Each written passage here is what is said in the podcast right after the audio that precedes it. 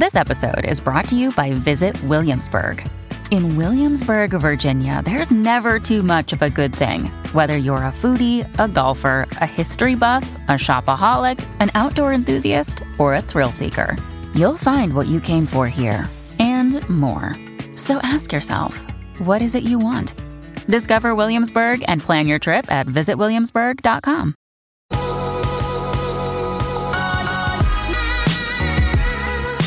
What's up, Well Good fam? Y'all, today we have a very special treat. This man has written so many books. In fact, I'm literally gonna read this because this sounds like it's not legit, but it is legit. Over 140 million books in print in over 54 languages. This man has so much wisdom, it has gone across the world. You've probably read one of his books. We are interviewing today Max Lucado. It's going to be such a good conversation on his new book, You Are Never Alone. And I just cannot wait to dive into the wisdom that he has. Let's call Max.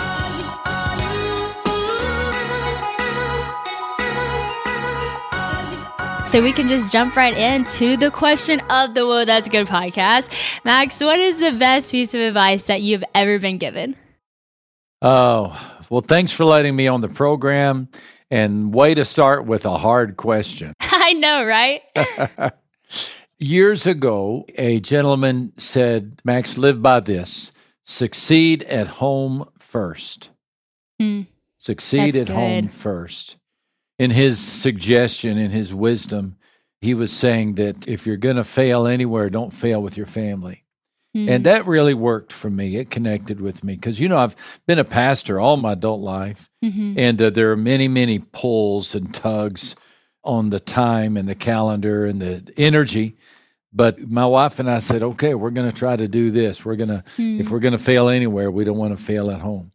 So we're closing in on 40 years and she's still putting up with me. Oh, that's awesome. That's such good advice. I'm honestly going to put that one in my back pocket. I just got married almost a year ago, and, you know, my husband and I do ministry together. And so that's such a good one for us to hold on to, too, because we want to be saying that 40 years down the road. And so mm-hmm. that's so good. I love that advice. So you have written a new book. You've written so many books, and this is your newest one. It's actually kind of funny. Last night, I came over to my parents' house, and my little brother is leaving for college, and I went up to his room, and actually in his room he had one of your books by his nightstand. Mm. So I thought that was so cool. But you have a new book, You Are Never Alone, and what better time for this book to come out? So first, I just want to ask you, with this concept of you are never alone, how do you keep yourself reminded of that and reminding other people of that in a time where so many people physically have had to be alone? We've never been through a season like this, have we, Sadie? No, sir. I mean, we're just getting beat up. You know, first the pandemic, then the economic free fall, and then the racial tension, and now Mm-hmm. The division that happens because of a presidential election. right. But I think that what's really unique about this season is the isolation, the Mm-hmm. imposed isolation.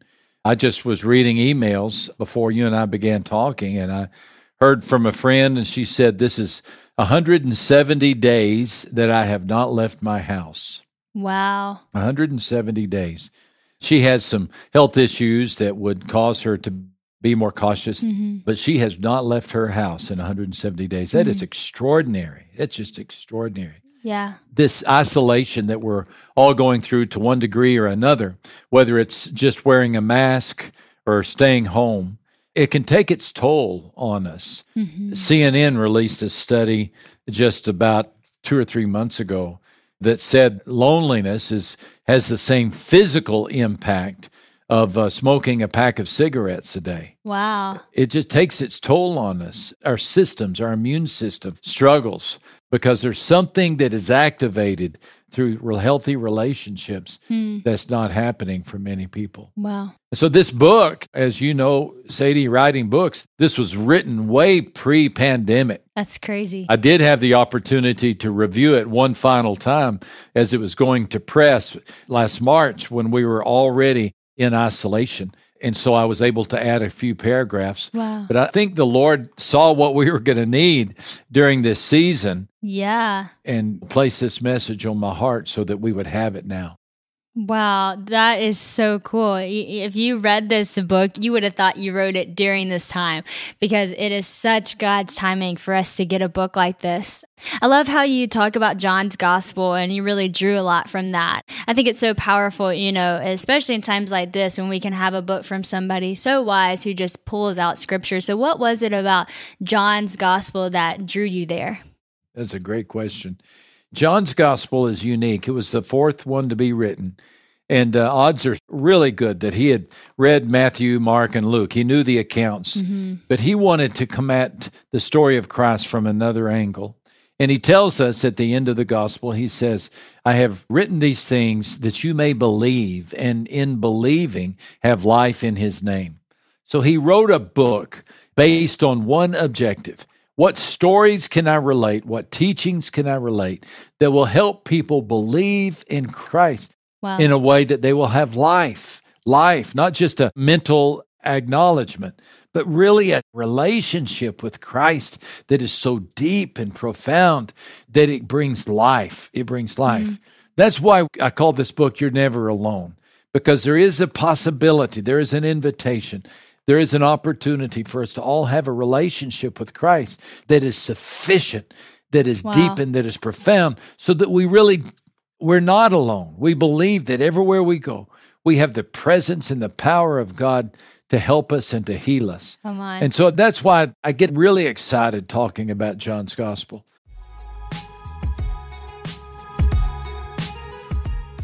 Spring is a great time to start something new, right? So whether it's cleaning or a new hobby or a new audiobook, a good story is always a great way to start a new journey and Audible has all that you need. I come from a family of great storytellers, so I know Audible is the home of storytelling, which is where I want to be. Audible lets you enjoy all your favorite audio entertainment together in one app. There's always something new to discover or you can rediscover some of your old favorites.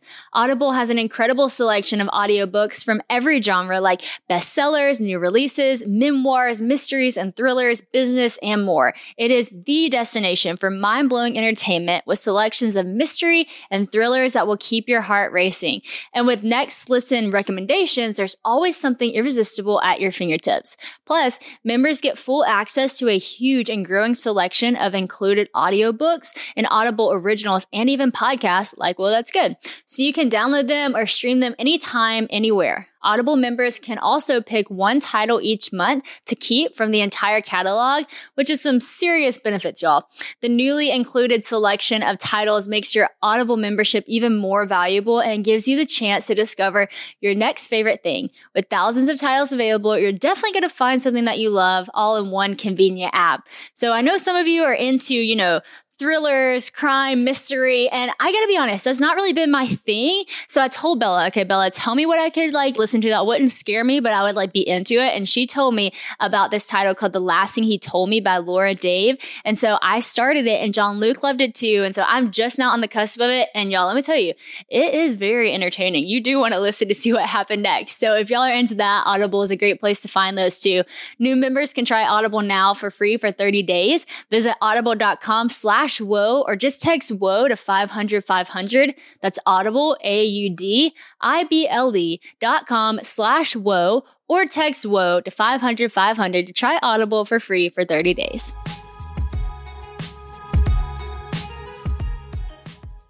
Because he tells us why he wrote it. He also has that great comment at the end that if I were to collect all the things that had happened yeah. in Jesus, there's no library would be big enough to contain them all. I love and that. It's a great statement. And I don't think it's hyperbole. I mean, if he was able to interview every person Jesus healed, every person Jesus helped, every person Jesus taught, I mean, there's no way you could put all that in a book. Yeah. So he had to self edit. He had to edit out stories and he picked these. He picked these miracles mm. because he felt they would be the ones that would help us believe. That's amazing. It's so powerful. John's always been one of my favorite gospels too. And so that's so cool. Even some of the things you said I didn't know about John's gospel. And so, and I love how passionate you get about it because it's life changing. It really is. And th- these words are truly going to change people's life when they have that revelation that they never have to be alone.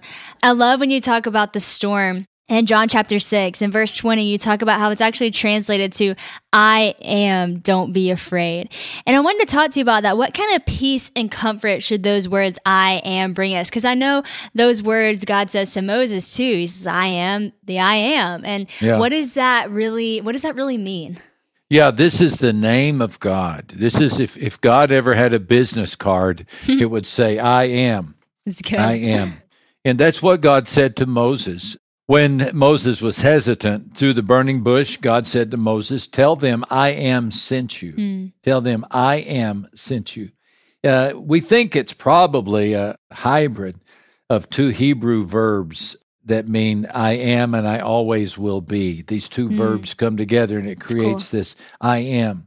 I can't get by with that. Neither can you. You know, I, I need a qualifier. if you say, How are you doing? I can't say I am. Yeah. And get by. You, you need me to say, Well, I am fine, or I'm sad, or I'm tired. And that's because we change all the time. Right. But one of the messages that comes through the name of God is that he never changes. Wow. He's the only one who said, I am who I am and got by with it because he doesn't change. Wow. He's steady. Your failures don't discourage him, your struggles don't overwhelm him. Yeah. And so when Jesus appeared in the middle of the storm, he said, I am. Fear not, I am. He just gave his name. He just gave his name. Fear not, I am. So good. Because his name, his presence, his presence was enough to calm the storm. That is so cool. And all of us go through stormy times. What we need to know is that the great I am is here with us to help us face our storm. Yeah, amen. That's so good. That is so powerful. You brought up failures and how our failures don't scare God. You talk about this in the book, how failures in life, they happen and how in the Bible, the Bible's full of failures. You even joke that we name our kids after these people who have these failures yeah. because that's just part of life. Is there anyone in the Bible that, you know, maybe had messed up in some way or a, a failure in a sense that God used that you've related to that's kind of brought you hope throughout your life? What a great question that is. This book discusses the miracles of Jesus in the Gospel of John. If I were to say one miracle that I appreciate the mm-hmm. most profoundly, I think it would be the appearance of Christ to the disciples after the resurrection on the shoreline of the Sea of Galilee. Mm. Because each of them had abandoned Christ, and Peter had specifically denied Christ. Three times he he said, I don't even know the man. I don't know the wow. man. And so after the resurrection, Jesus knew where they were. They were on the Sea of Galilee and they were fishing and they had fished all night. They had not caught a thing. And they heard a voice from the shore uh, telling them to throw the net on the other side. And they did, and they caught so many fish they, they couldn't even get them in the boat. Mm-hmm. The boat began to sink. John recognized who that person was, and he declared, It is the Lord. Mm. And Peter, Peter could barely get his breeches on before he jumped in the water and he swam to the shore. And what was Jesus doing? He was cooking breakfast. It's just here wow. Jesus has just defeated, it. just defeated hell, just yep. disarmed Satan, just once and for all presented himself as the only ruler for all of history. And what does he do? Well, he builds a fire and he cooks some fish for his friends. awesome. It's just the most tender moment. Peter, knowing that the last time he saw Christ was when he was denying Christ, knew that he was deserving of a good finger pointing and tongue lashing. Mm. But Jesus didn't do that the conversation is tender and powerful, which he says, Do you love me? Do you really love me? Mm. And three times Peter is given the opportunity to say that he does love the Lord. Yeah. One time for each of the denials. Mm. It, to me, it's a miracle that I can really relate to, Sadie, because I yeah. stumbled so much in my life. I've fumbled so often. I've been a hypocrite. I was a drunk, you know, all my teenage years. Mm. I've not been respectful of women through my lifetime. Mm. I was such a mess that by the time I was 20 years old, I really didn't think God would have a place for a person like me. Wow. It wasn't hard for me to believe that Jesus rose from the dead. I just didn't believe Jesus could forgive a scoundrel like me. I'd been given so much, wow. raised in such a good home, but I'd messed it all up. Wow. But you know, the day I decided to trust the grace of Christ and believe in Him, was the greatest day of my life. And he's been good to me. Hmm. powerful. And I believe he's invited me to breakfast every day. Wow. and he hears my confessions and he forgives my sins. And uh, that's a miracle. That's a miracle. Mm-hmm. That is a miracle. Yeah. Wow, that's so powerful. Thanks for sharing that. That's always been one of my favorite stories too. When Jesus sat with Peter at breakfast and asked him that question, "Do you love me?" three times, and I always thought that was so crazy that Jesus was asking Peter if you know he loved him. Because for me, I think I always am playing the opposite. I'm like, God, do you still love me because I messed up? Oh, but God, of course, still loves me. Like. I'm not. I don't have to ask that question. He asked me that question, and I'm like. Yes, I love you, God. And so that's always stuck out to me as such a powerful thing. And I love how like so many people can read that and it sticks out to them because of who God has been in their story and in their life and how the Spirit has worked in them. So Yeah. powerful. And it's like Jesus is reinstating Peter. Yeah. You know, Peter had fallen away, but now he comes back and he reinstates him. It's great. And three times he says, Do you love me? And then three times he says, Now feed my sheep. It's great. Feed my sheep. Feed my sheep. So those three words of affirmation, three words of installation, Hmm. installing him to be the, the first preacher, you know, on the day of Pentecost that Peter would, would preach with such power, the gospel. And I think it is because he had experienced the gospel himself. Yep. Oh, that's so cool. So you talked about believing in that Jesus died on the cross and, and rose from the grave. And you talk about the miracle of the crucifixion in the book too and the weight of that.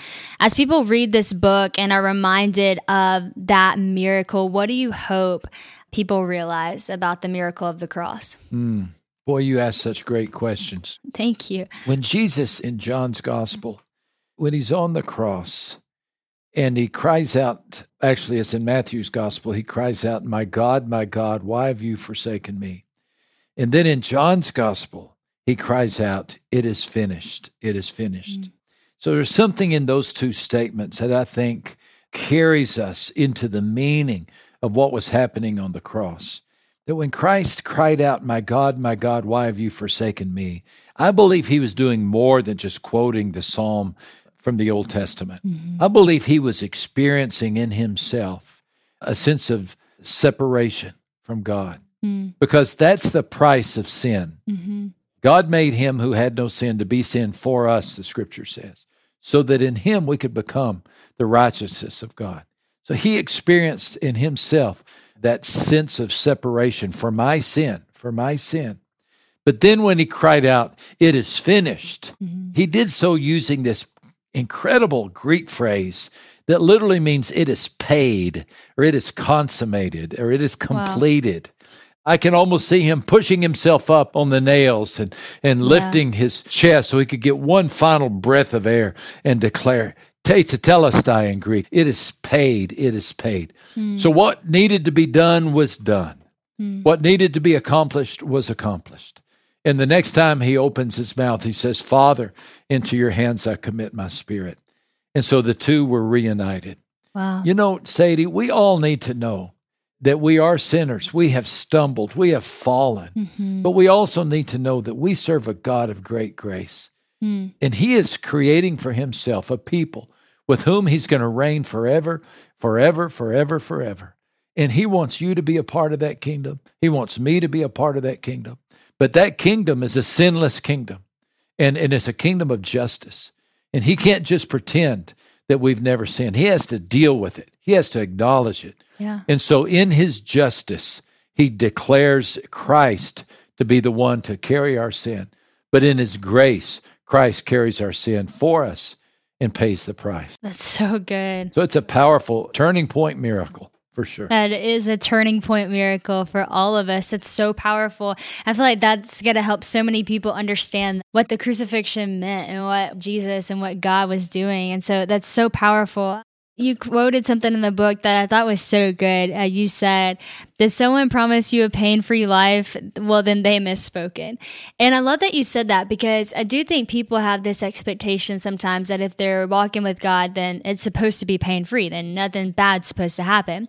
And I think, you know, whenever we come into a year like this, when bad things just do happen and they're out of our control, it's a tendency to just get mad at God. And so, mm-hmm. what encouragement would you give people who have kind of had that mindset that it's not supposed to be this way? We're not supposed to go through this if we're believers. Yeah, and I'm sorry somebody led you to believe that because that's really nothing that the Bible says. I mean, you're never going to find a passage in the scripture that says once you give your life to Christ, everything is going to be okay. Hmm. Really, to a degree, the opposite is true because when you give your life to Christ, Satan turns his attention on you.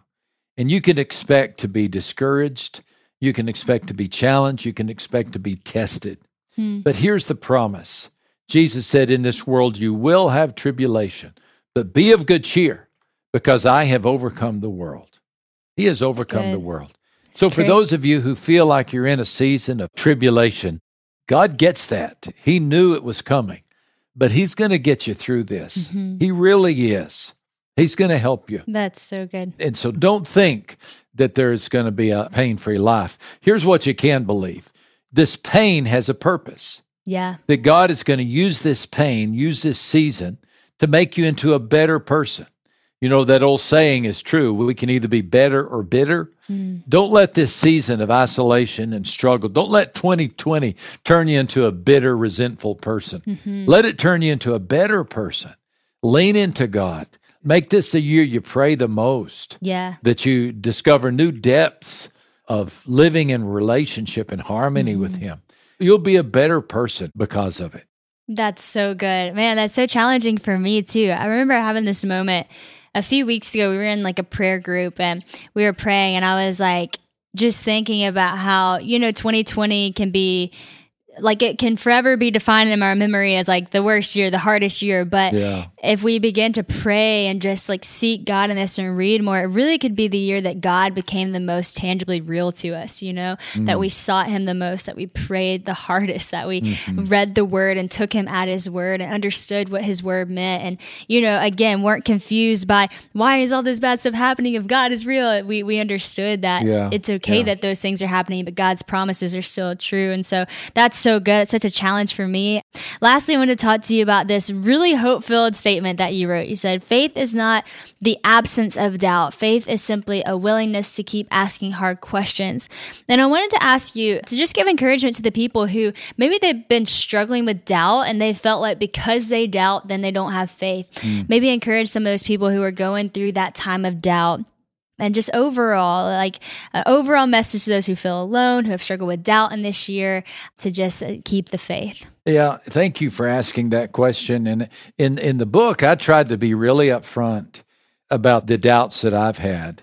I think I even went to say that I might be defrocked from the ministry if people knew how many times. but I do. I have these questions like, do I really believe that God became a human being that God became a tiny baby, that God grew up in a map dot of a town in, in ancient Israel. Do I really believe this? You know, I catch myself ever so often needing to work it through again, mm-hmm. needing to work it through again. But you know what? I think that working it through, that thinking it through, that walking down that road is good for us. Mm-hmm. It's good for it's us good. because we come out stronger on the other side. And I share in the book how when I was 22 years old, I went to a friend, and a dear friend, and I said, I don't think I believe anymore. Mm. This is just too radical. It's too bizarre. And so his question to me, I've never forgotten. He said, Okay, then tell me what happened to the body of Christ. Mm. What happened to the physical body of Christ that was placed in the tomb? Because everything hinges on the resurrection. If Christ rose from the dead, then our hope is not in vain. Mm. If he did not rise from the dead, the converse is true. Uh, we've been duped. so his question to me was, Where's the body? And so he walked me through what I've now come to see is really Apologetics 101. And that is, who moved the stone? Wow. Where did the body of Christ go? Don't you know that if there really was a cadaver of Christ, the Romans would have produced it mm-hmm. because they did not want to go down in history as people who could not even crucify somebody sufficiently. Mm. And don't you know that if there was a body of Christ, the enemies of Christ would have produced it? The day that Peter preached that famous sermon on the day of Pentecost, they could have said, Well, come on, everybody. We know where the tomb of Joseph of Arimathea is. We're going to see if there's a body in that tomb. And they didn't do it mm. because they knew there was no body in that wow. tomb. So if that if there was no body, if there was no physical cadaver, then that must mean only that there really was a resurrected Lord. Wow. There really was a resurrected Lord. And no wonder the apostles could preach in such power because thousands and thousands of people there in Jerusalem knew that tomb was empty. The word was out that the word was out. Mm-hmm. The word was out that Jesus had, had risen from the dead. And it just simply fell to Peter to explain why. And when he connected the dots for the people, that's when the movement we call Christianity began. Wow. So I do have to work through that story on occasion, Sadie. Yeah. But every time I work it through, I think I come out stronger. But please, if you're a person who has your doubts, that's okay. God never turned away a sincere doubter. Hmm. He didn't turn Thomas away in the upper room. And Thomas had his doubts, but he never turned Thomas away, and he won't turn you away as well. Wow. Come on. That's so good. I am so encouraged by this conversation. I'm so encouraged by your book. Again, you are never alone. Everybody go get this book. It will encourage you and strengthen you in this time. It was such God's timing for this book to come out. And so, Max, thank you for writing it. Thank you for pouring into all of our listeners today and just encouraging us. I hope that you feel encouraged yourself. Well, thank you. It's a great treat to talk to you and uh, all the very, very best. Oh, thank you. To you too.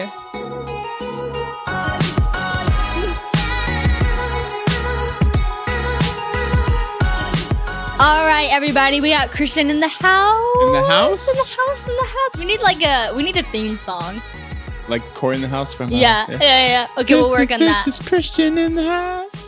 Okay, we'll work on that. Uh, how do we always start singing? I think it's the microphone that does this to us. Anyways, we got some good and bad advice sent to us in from the Whoa, That's Good podcast Instagram. Thank you guys for sending this in. All right, Christian, what do you think about this? Do what you love, the money will follow. Hmm. Yeah, I mean, I think that's good. You know, I think that if, if money's your ambition, then I think, you know, that's going to lead you down some path. You know, I actually read this morning that uh, you can't serve both God and money. But I do think that, you know, doing what you love and following that passion, that if it's something that allows you to make money, then, you know, then that'll happen if you're yeah. doing what you love. Yeah. And sometimes, you know, you can do a job for financial reasons and then also do what you love as a side hobby. Yep. All right. You need to test it before you drive it. Wait a second. Are you asking what I think you're asking? Wait, I think they mean like like a, like a car. I don't think they mean a car. Do you think it's? it might. Okay. No, bad advice. If if it's if it's with human beings, bad advice. Car. You don't yeah, have you to test go, it for your driver. As you Papa, can go test drive a car. As Papa Phil says, Papa Phil said this the other day to us he was talking about Jace and how Jace was talking about how he didn't have sex before he was married. And people said, How are you going to know what to do? And Jace said, I'm just going to figure it out. And then he got married. He has three kids. And now he says, he figured I figured it out. it out. Yes, you don't have to you test have it to test drive, before no. you drive it. But a car, you, you should do that. All right. These people want to know Netflix and chill. Nope. While you're single, dating, nope. Nope, nope, nope. Just a bad but idea. Married, yeah, married, we can Netflix and chill. Yeah, married, I, I still, I still just don't like the, the the phrase Netflix and chill though. When you're married, has, like, yeah, but it has a bad connotation. That's true, but yeah, it's the same. If you are not married, let's just put it this way, and you Netflix and chill, you might accidentally test it you might actually. this is not good. Those two coincide Don't together. Put yourself in that position. Woo! You can real you can you can Netflix and chill while you're driving the Tesla test test driving. I feel like we're like little kids. We're like live and like turning red. All right, you only get one good name. Don't ruin it. That's not always true. like Saul to Paul. Yeah. Jacob to wasn't it Israel? Yeah. Jacob the Jake. No. Oh yeah. Well, we actually do know guy that went from Jacob to Jake. So my dad, he went by Jess and then he went by Willie. So sometimes it's true. You can have a name change. You can definitely have a name change. You should try to honor the name that you've been given. Yeah. That's great advice. Yeah. And that's all for today from the Whoa That's Good Podcast Instagram. I sound like a game show host, and we're out. Thank you so much for listening to the Whoa That's Good podcast. I have so much fun doing this. I hope y'all have fun listening. And don't forget to follow me on Instagram at legit Sadie Rob and follow the podcast at Whoa That's Good podcast. Head on over to liveoriginal.com to see when I'm in a city near you, or visit Live Original blog on our online store, which carries my exclusive Words by Sadie Rob line. Also, be sure to subscribe to my podcast and leave comments so we can hear what you're loving. Also, want to give a special shout out to my audio engineer, Marcus DePaula, the whole team at United Talent Agency, and my Live Original team. You guys are awesome, and hey, so are all of you too. Thanks so much for listening.